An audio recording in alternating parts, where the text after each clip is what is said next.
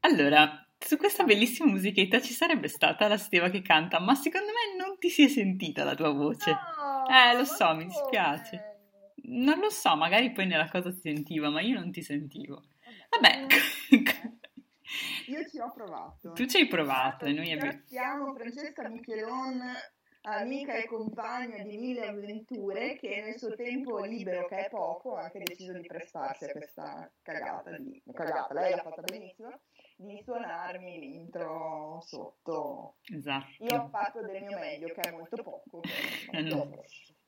Esatto.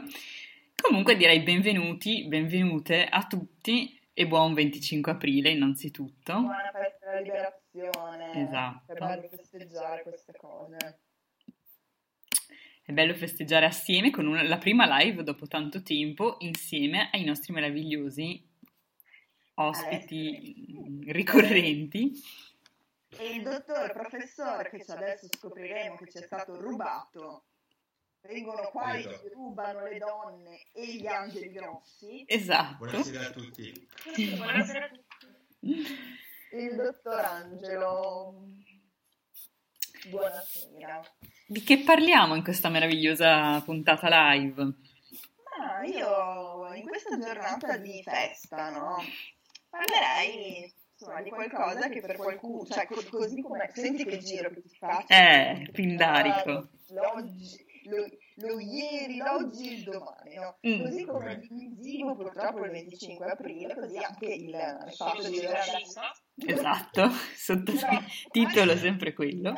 Ogni volta io mi stupisco, ma purtroppo i fascisti ci sono, sono tanti. Soprattutto se abiti a Verona. Poi. i funghi ai posti di larga sentenza. Mm. Ma così come è divisivo purtroppo il 25 aprile, così è divisivo il fatto di dover andare all'estero per lavorare o per farsi una vita, insomma, perché c'è chi lo fa perché effettivamente sente il bisogno di andare, chi invece avrebbe anche forse voluto provare con- a stare qui, ma purtroppo, come dire, L'Italia non l'ha voluto. No.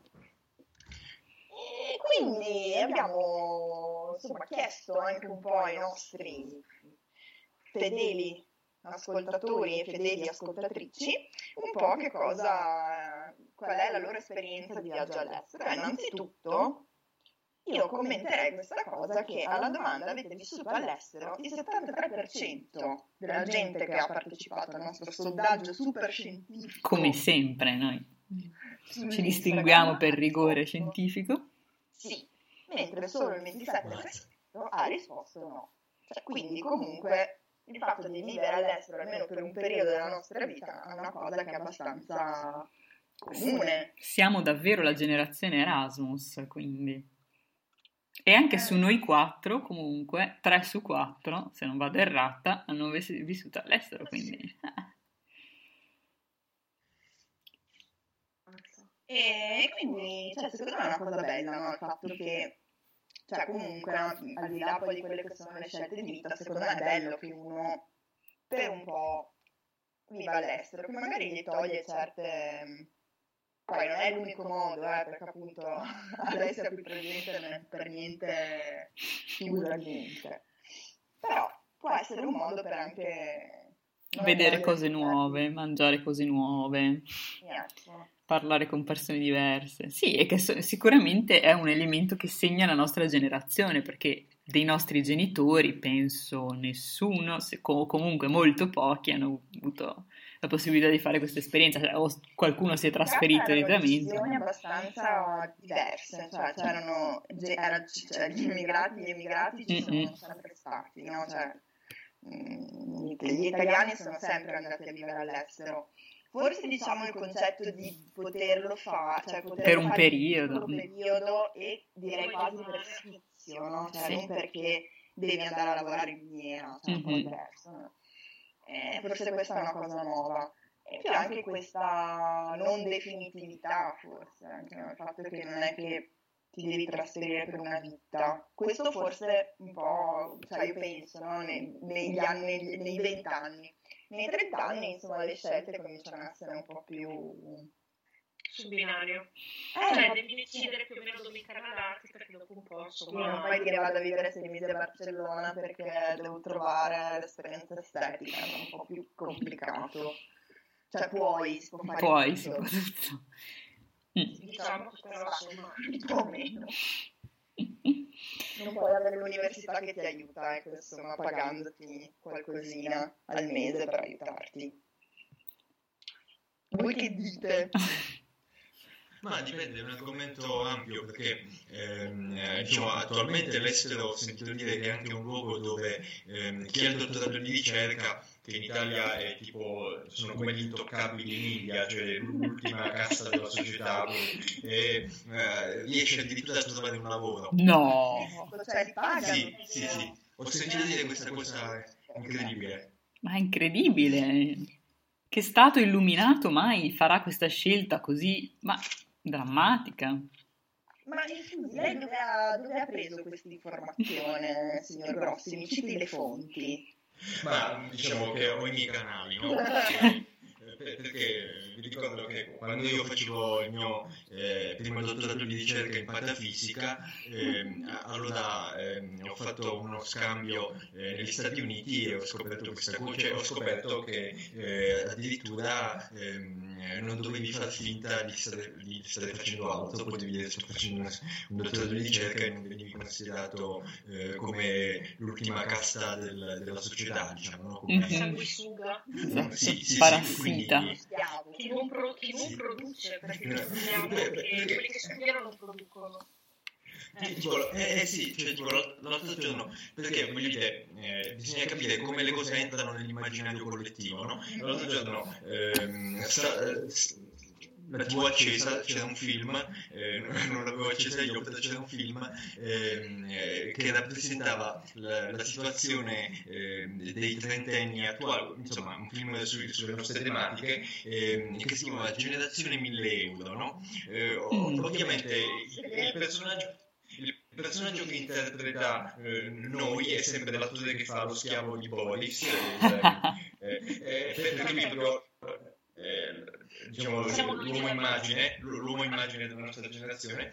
E, e insomma, c'era questa cosa, eh, ho visto questa scena, colloquio di lavoro, in cui a un certo punto eh, scoprivano che avevano un dottorato di ricerca e, e lo guardavano proprio come se, eh, se fosse la cosa più, più vergognosa di questo mondo. E, e allo stesso tempo si vedeva che lui ehm, era un cultore della materia eh, gratuitamente, che gratuitamente faceva lezioni in questo consisteva il suo mestiere. no? Quindi eh, in realtà il dottorato di ricerca è entrato nell'immaginario collettivo italiano, ma è entrato in questa maniera qua. Quindi, eh, come dire, ehm, eh, diciamo che uno dei punti fondamentali di quando si va all'estero è che per un attimo ti togli una serie di ansie che sono italiane e magari te ne fai vedere altre che non sono italiane, ma riesci a capire quali erano italiane e quali no.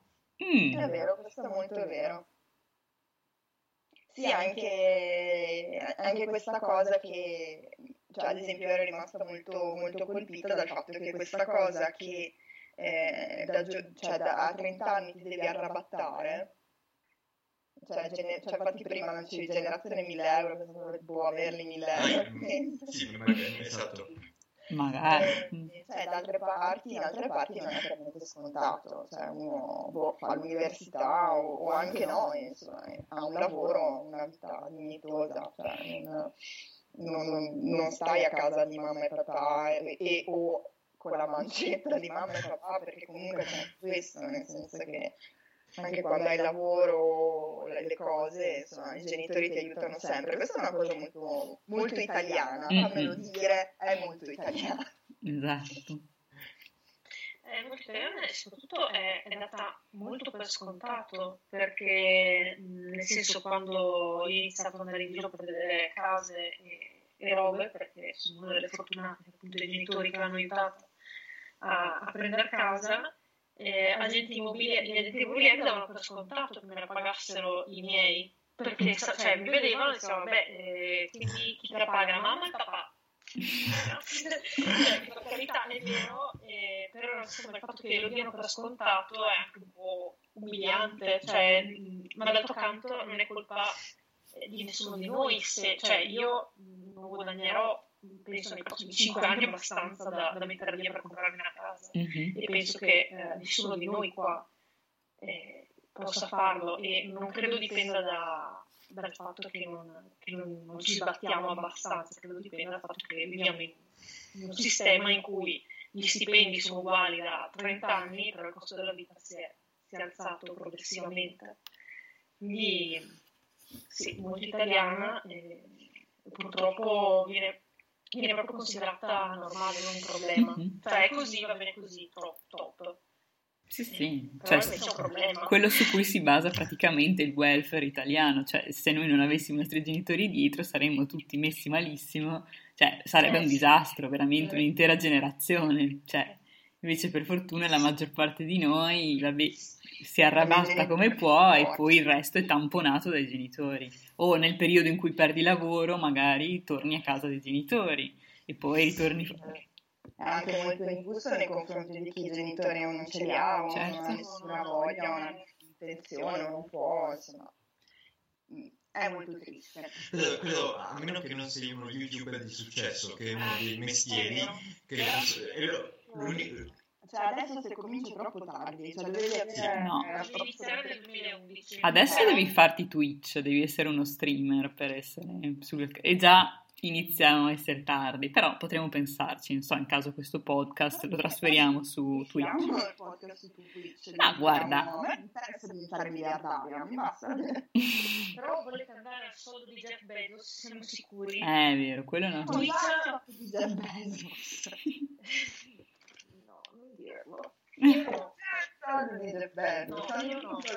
Un po' meno, dai. Noi siamo al soldo di Zencastro che... liberato dai Jeff Bezos. Hanno stravinto, le, le, la pandemia l'hanno vinta loro. Eh. Ma speriamo in... in... non lo so. Boh, in posto più equale, equale non, non credo esista. No. Infatti, a proposito di paesi in cui trasferirci, mm. tra le varie risposte che abbiamo ricevuto di dove, si sono, dove sono andati a vivere i nostri ascoltatori, abbiamo in primo posto il Lussemburgo. Eh, il Galles, che non sapevo fosse uno stato, ma forse... Beh, farà forse parte del... No, è parte del... Regno Unito, direi però sì. forse anche a giudicare da come sta tirando un po' l'aria nel Regno Unito può anche essere che le gare diventa ecco. eh, forse non siamo aggiornati adesso controlliamo su Google. Può essere che sia successo qualcosa. Gallexit. Francia, Cina, Taiwan, che mi piace questa cosa che abbia specificato, Taiwan non è la Cina, Cina, c'è, un, c'è, una forte base di sino, sinologi che ci ascoltano, Inghilterra, Portogallo, ma vale Berlino, certo che vale Berlino all'estero. Perché no? forse perché ormai ci sono così tanti italiani a Berlino che forse non è una piccola colonia ormai.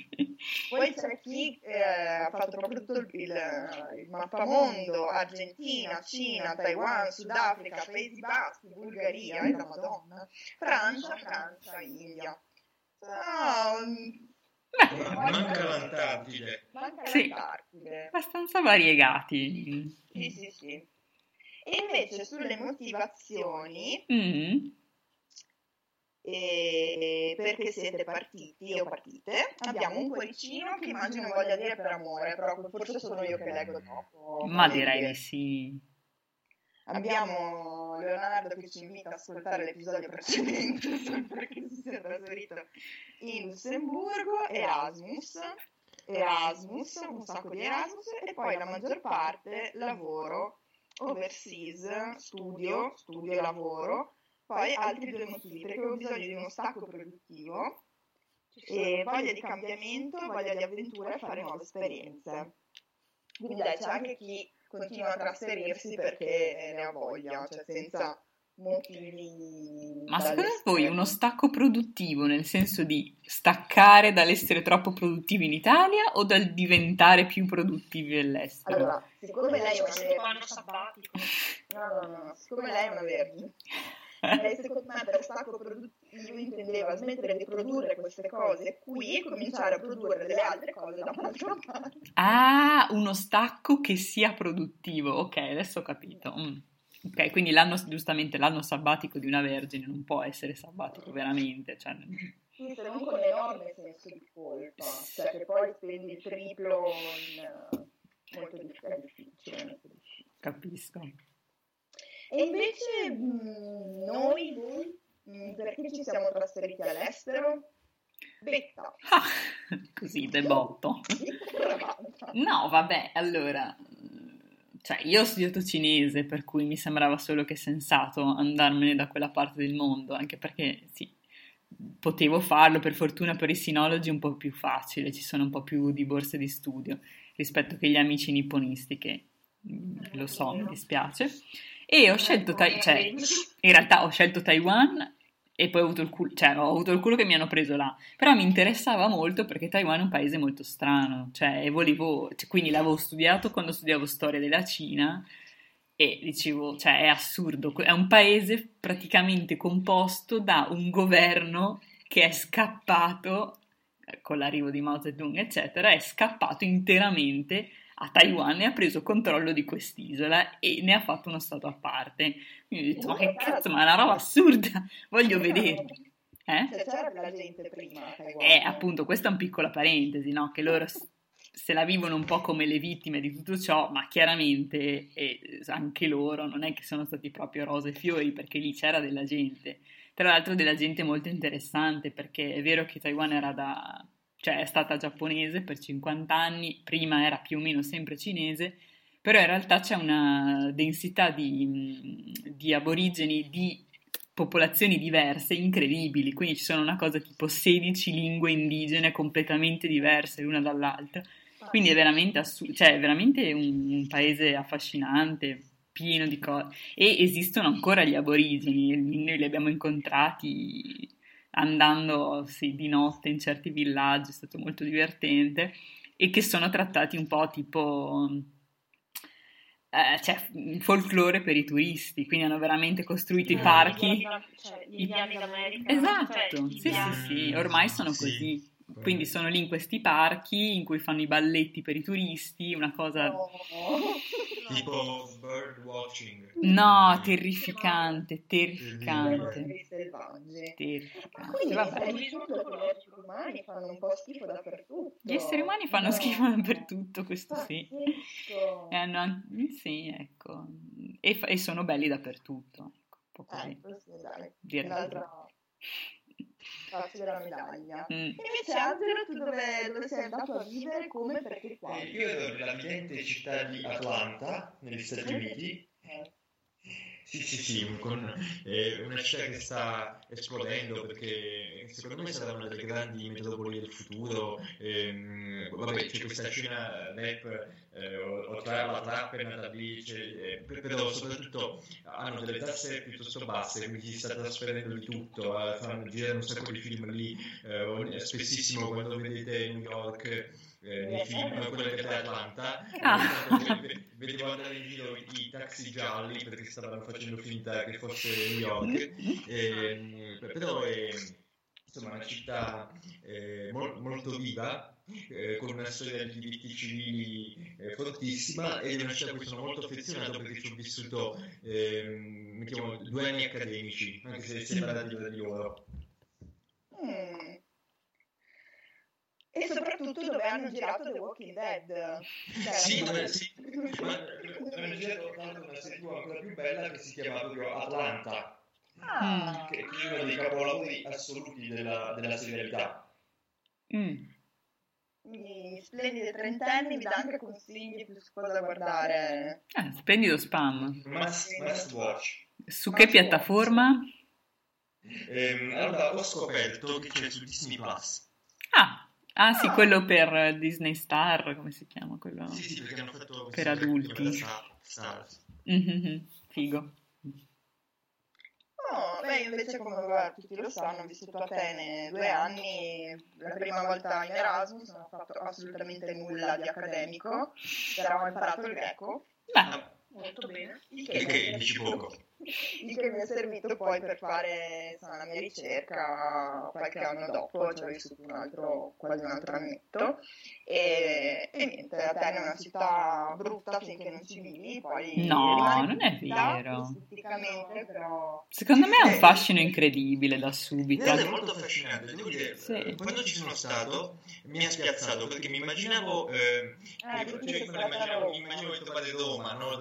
tipo una città tipo Roma antica, eh? invece ho trovato una cosa che mi sembrava la periferia di Foggia con in mezzo il Partenone.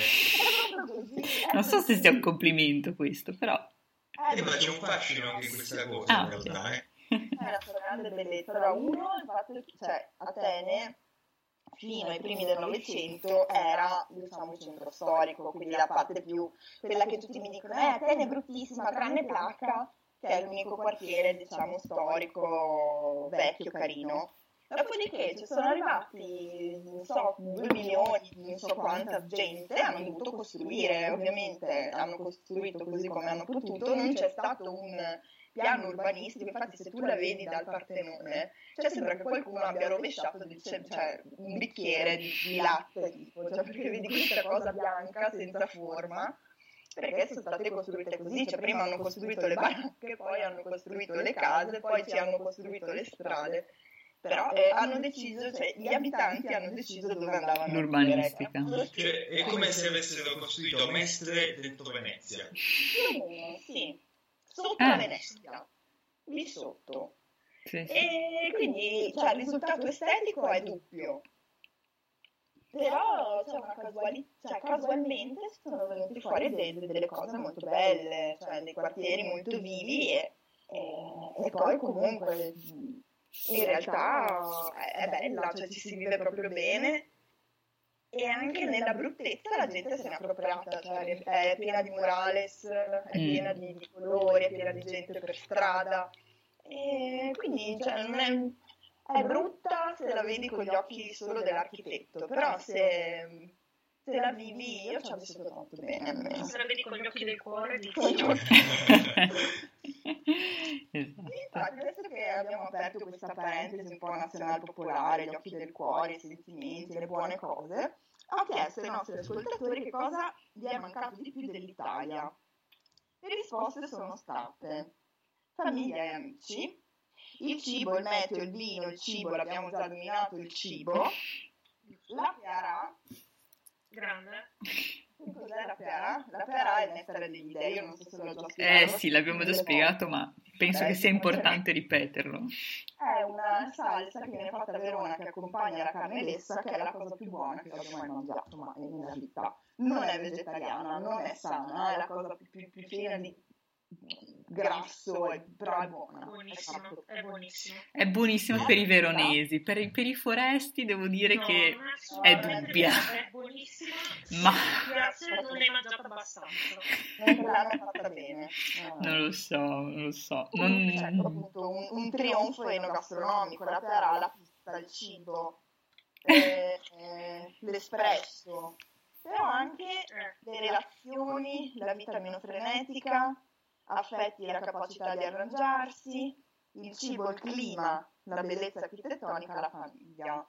Quindi nel senso, la pasta è la mamma. Però la capacità di arrangiarsi fa un po' anni 50 come, come idea dell'Italia, no? È vera.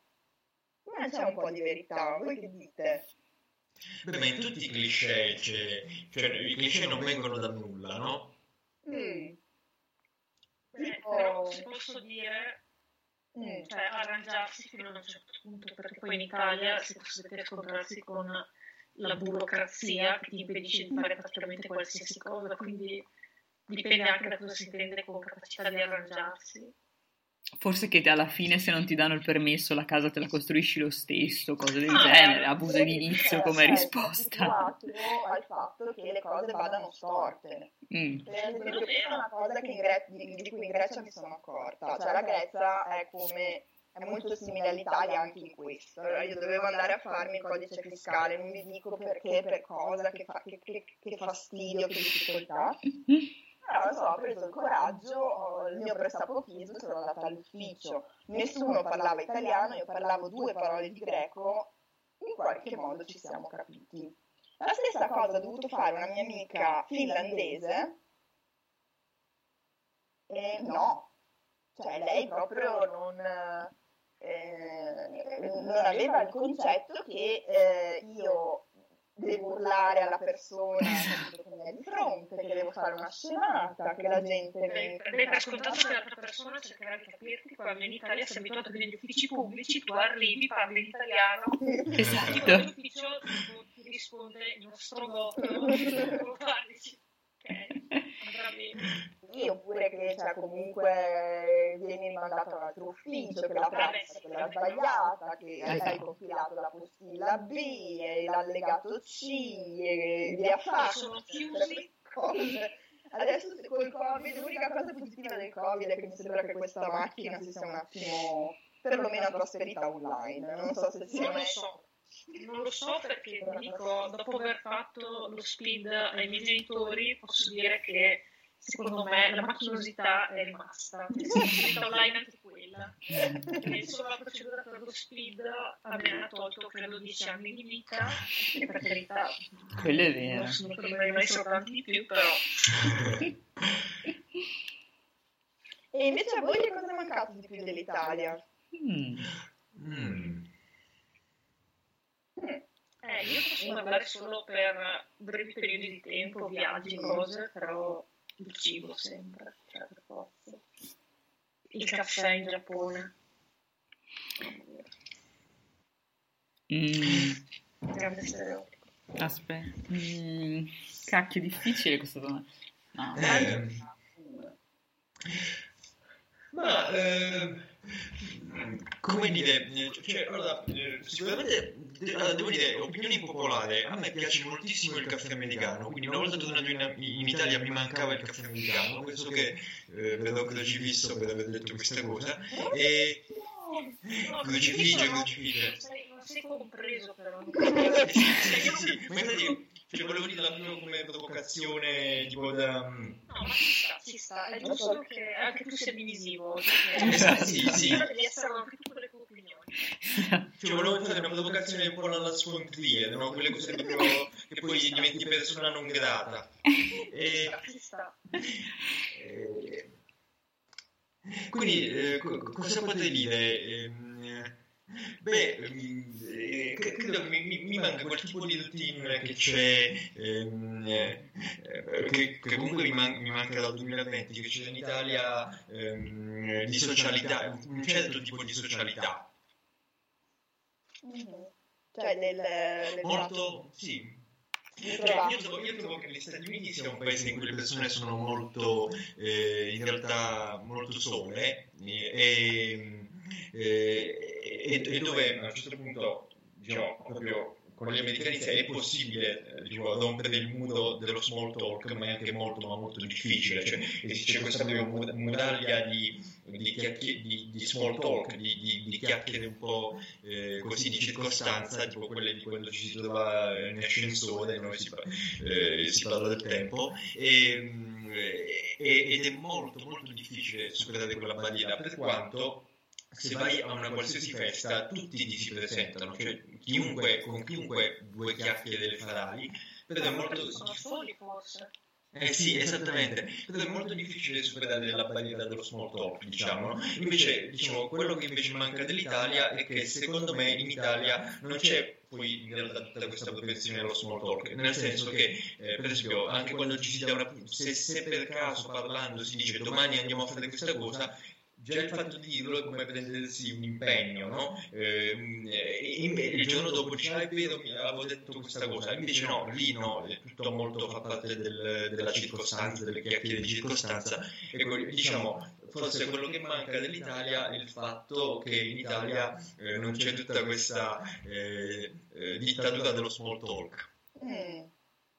Ah, io forse posso rispondervi col motivo per cui non sono mai andata a vivere all'estero. Cioè, Mm. cosa mi sarebbe mancato, Mhm. che è quello che mi è sempre fermato, che è la comfort zone, Mhm. forse.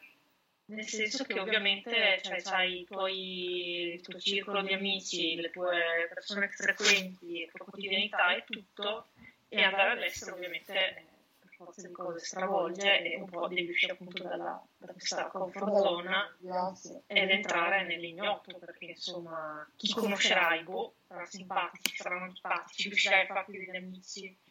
e quindi ecco, fine. Ma um, cioè, è difficile perché Taiwan è veramente l'altra parte del mondo, quindi è veramente tanto, tanto diverso. Quindi era, cioè, non, mi mancavano cose particolari perché cioè, per me è assurdo quando sei lì e mangi tutti i giorni con le bacchette desiderare una pizza, no? Cioè, è proprio un'altra roba, boh, non, non riuscivo a...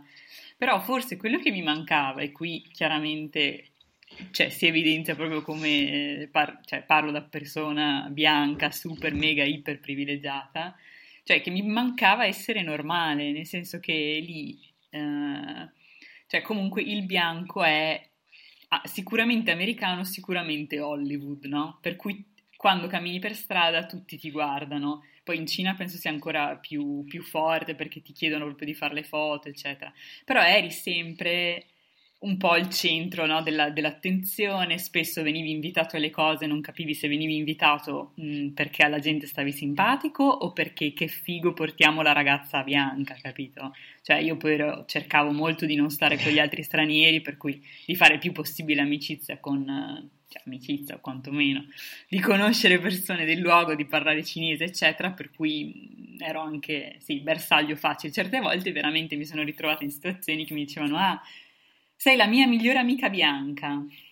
Ma cosa eh. vuol dire sono la tua migliore amica bianca? Scusami, cioè sono la tua amica o no? Cioè, vabbè, e quindi, cioè, e quindi io vivevo cos- questa discriminazione ovviamente super mega in positivo, poi, cioè, detta banalmente, chiaramente poi mi lasciava abbastanza isolata, eccetera, però in positivo, quindi non oso nemmeno lontanamente immaginare chi questa discriminazione la vive all'esatto opposto. Cioè, se per me era strano e mi dispiaceva che mi guardassero come la figa dell'universo, figurati, no, al contrario. Sì, per cui forse questo un po' anche. Poi non, non voglio dire di non aver trovato poi ami, amici veri che, cioè, per esempio la mia compagna di stanza, persone con cui sono stata più tempo e c'è stata la possibilità di andare oltre il uh, sei la figa dell'universo che voglio essere tuo amico solo perché sto in giro con quella bianca, no? Quindi sì, e forse quello che secondo me è molto faticoso per chi decide di vivere là per sempre è che sei sempre evidentemente lo straniero, cioè proprio... Quindi questo è complesso. Ed è vero che poi quando si torna c'è qualcosa che manca e questo, e questo qualcosa è il fatto che l'italiano è una lingua segreta, che gli altri non capiscono. Perché specialmente se sei all'estero tra italiani e andate in un ristorante, si può parlare ad alta voce di cose segretissime, di cose oscene, senza che nessuno attorno ci faccia minimamente caso. E questo è, cosa, è un potere, un superpotere fino a un certo punto per poi avere pieno di italiani ovunque. Beh, infatti ammetto che che per questo motivo qualche figura di merda scappa, però in ogni caso la possibilità c'è, insomma, se, se, magari se vai a Oklahoma City gli italiani sono di meno che a New York, ci possono. Infatti a me una delle cose che ha mancato di più in realtà è stato proprio l'italiano nel senso che, vabbè, io avevo imparato il greco, però ovviamente non ero a livello di poter fare un discorso di un certo spessore o di esprimere, cioè, mh, mm, potevo far capire che cosa intendevo, però non potevo mai avere una proprietà di linguaggio adatta. E a volte, cioè, l'inglese lo parlo abbastanza bene, anzi lo parlo bene, dai.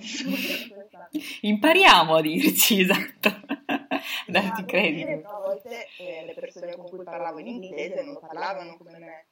Quindi il fatto che tanto del mio mondo interiore, di quello che volevo dire, rimanesse inciampato nella lingua che, che usavo. Vero. Il fatto è che cioè, sembra una, sembra una, cosa sciocca, però io ci pensavo, cioè il fatto che secondo me tante delle persone con cui mi confrontavo pensassero che fossi stupida, soprattutto quando potevo parlare solo greco. Cioè il mio vocabolario era quello di un, bambino di 10 anni più o meno. Le cose che potevo dire avevano la profondità che un, voc- un capo- vocabolario di un bambino di 10 anni ti può dare.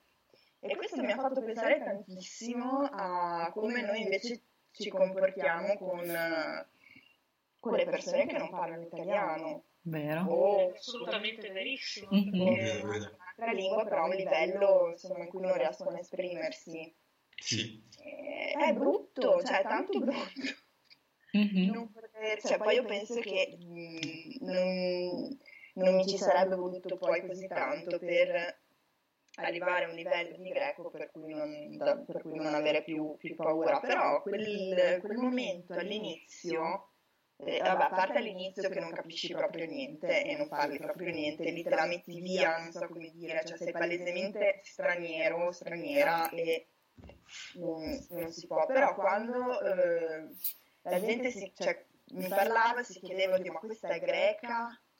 E parla, cioè, ed è stupida oppure parla poco greco, anche perché il greco e l'italiano hanno, a parte un po' di suoni, suonano abbastanza simili, quindi un italiano che parla greco ha un po' l'accento, però non fortissimo, Mhm, è un po' certo. come uno spagnolo forse che parla italiano, per cui senti che c'è qualcosa che, che ti suona strano, però non, non- non riesci a, a dire questo è, cioè come non so, i francesi che parlavano greco erano i denti perché non l'ave e, e quindi cioè, era, era più, più easy. Con me c'era sempre quel quei 10 10-15 secondi finché facevo capire che ero italiana. Che allora, mh, però comunque non so, mi, mi parlavano più lentamente per aiutarmi, però mi sentivo sempre un po' stupida. Non so se è successo anche. Beh, Ma è il trattamento che viene salvato agli stranieri in Italia sempre, perché ricordo quando sono andata a fare l'esame di teoria di, di patente, c'era questa signora che aveva avuto metti 35-40 anni, e penso fosse sudamericana dal- dall'accento e parlava un italiano abbastanza stentato, suppongo perché o fosse arrivata o non aveva avuto il tempo di parlare, non lo so perché. Ma insomma parlava italiano stentato e l'esaminatore dava per scontato che fosse, cioè l'ha trattata come se fosse stupida per tutto il tempo, cioè la, con una insufficienza, ehm, ha avuto dei problemi al scrivere il computer, spoiler alla fine è venuto fuori che era il suo terminale che aveva dei problemi, però eh, l'esaminatore da- ha dato per scontato che fosse lei che non fosse in grado di accendere il computer correttamente e rispondendole proprio con, con sufficienza e in- implicando ma se non sai neanche bene l'italiano cosa, cosa si fa fare.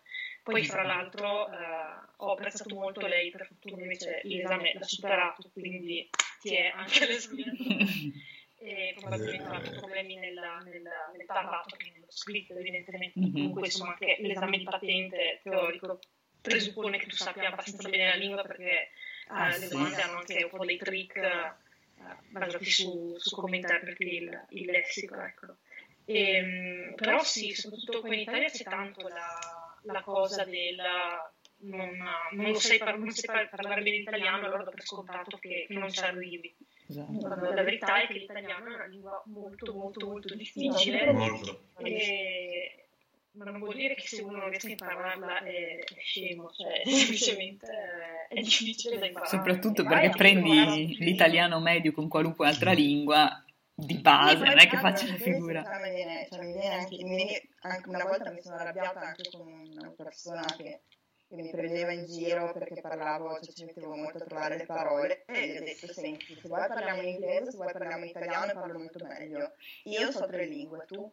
Cioè, è vero anche questo, cioè nel Mhm. senso una persona che parla male la tua lingua, perlomeno ne sa una in più, capito? Cioè, nel Esatto. senso, mm, bisogna però, però sì è una cosa che a me era mancata molto sentirmi intelligente in una conversazione sì. ecco questa è la cosa che mi era mancata di più Ma eh, per esempio, su questa cosa secondo me gli americani sono sempre stati molto abituati, no? E quindi sono molto inclusivi, lo sono sempre stati. Anzi, hanno, molt- hanno eh, credo che siano uno dei pochi popoli che eh, considera una cosa bella avere un accento straniero. ah sì Sì, sì, e, lo fa- e- e- e te lo fanno capire, lo, fa- lo fanno cioè, cioè, cioè, lo comunicano e poi hanno perfettamente il senso, almeno quelli che conosco io, la maggior parte di quelli che conosco io, hanno perfettamente il senso del fatto che eh, la persona straniera sta, conosce più lingue e invece loro ne conoscono una sola e ci scherzano anche su. Perché in, negli Stati Uniti insomma, la maggior parte della gente parla, cioè, a parte i figli di,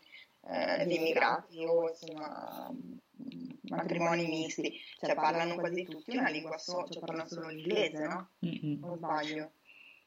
Sì, per cui mi, mi ricordo un mio amico americano che mi diceva che eh, insomma c'era questa barzelletta, eh, se, sei, se parli due lingue, se, se è bilingue, se parli due lingue sei bilingue, se parli una lingua sola sei americano.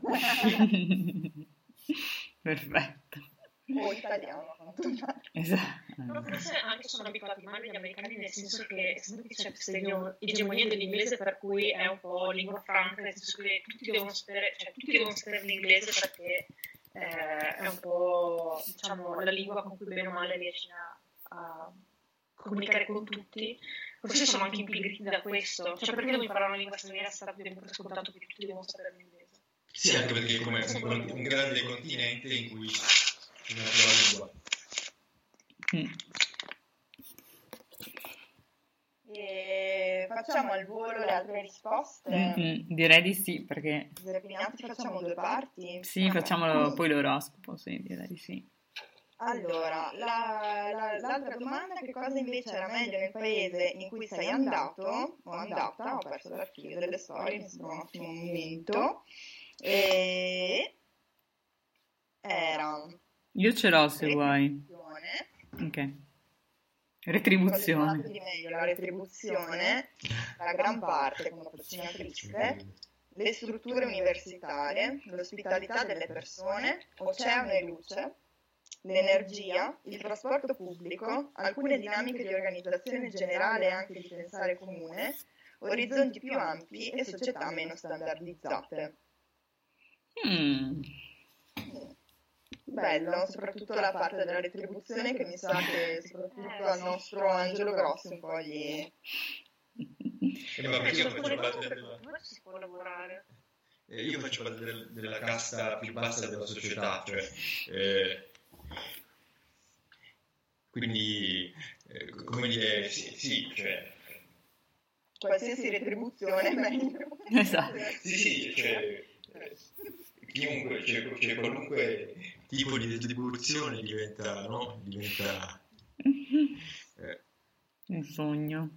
Un sogno. e invece alla domanda eh, se doveste riassumere in una parola eh, la vostra esperienza, cioè opzione unica, opportunità, figata, amazing, rinascita, crescita, avventura, sconfinamento, fuori e dentro, cioè tutte cose molto, molto positive. Eh, quindi insomma mi sembra che alla fine tante cose positive per andare a vivere all'estero. Partiamo? Ma Angelo Grossi parte di sicuro, perché chi è che università è che ti ha rubato per sempre? Per sempre, ti ha rubato all'università delle tue L'università dell'Indiana a Bloomington.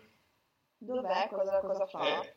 Ehm, ma ehm, è un, un'università del Midwest eh, piuttosto eh, direi piuttosto rinomata ma, ma ehm, eh, diciamo un'ottima un'istituzione molto antica che risale all'Ottocento ehm, mm.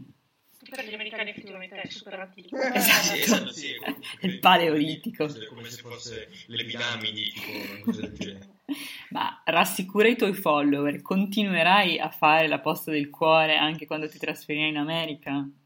Certamente, nei limiti del fuso orario cercherò di partecipare. Ah, bene, per fortuna. E su questa nota positiva direi che concludiamo, facciamo 5 minuti di pausa e ci risentiamo con l'oroscopo. Ok.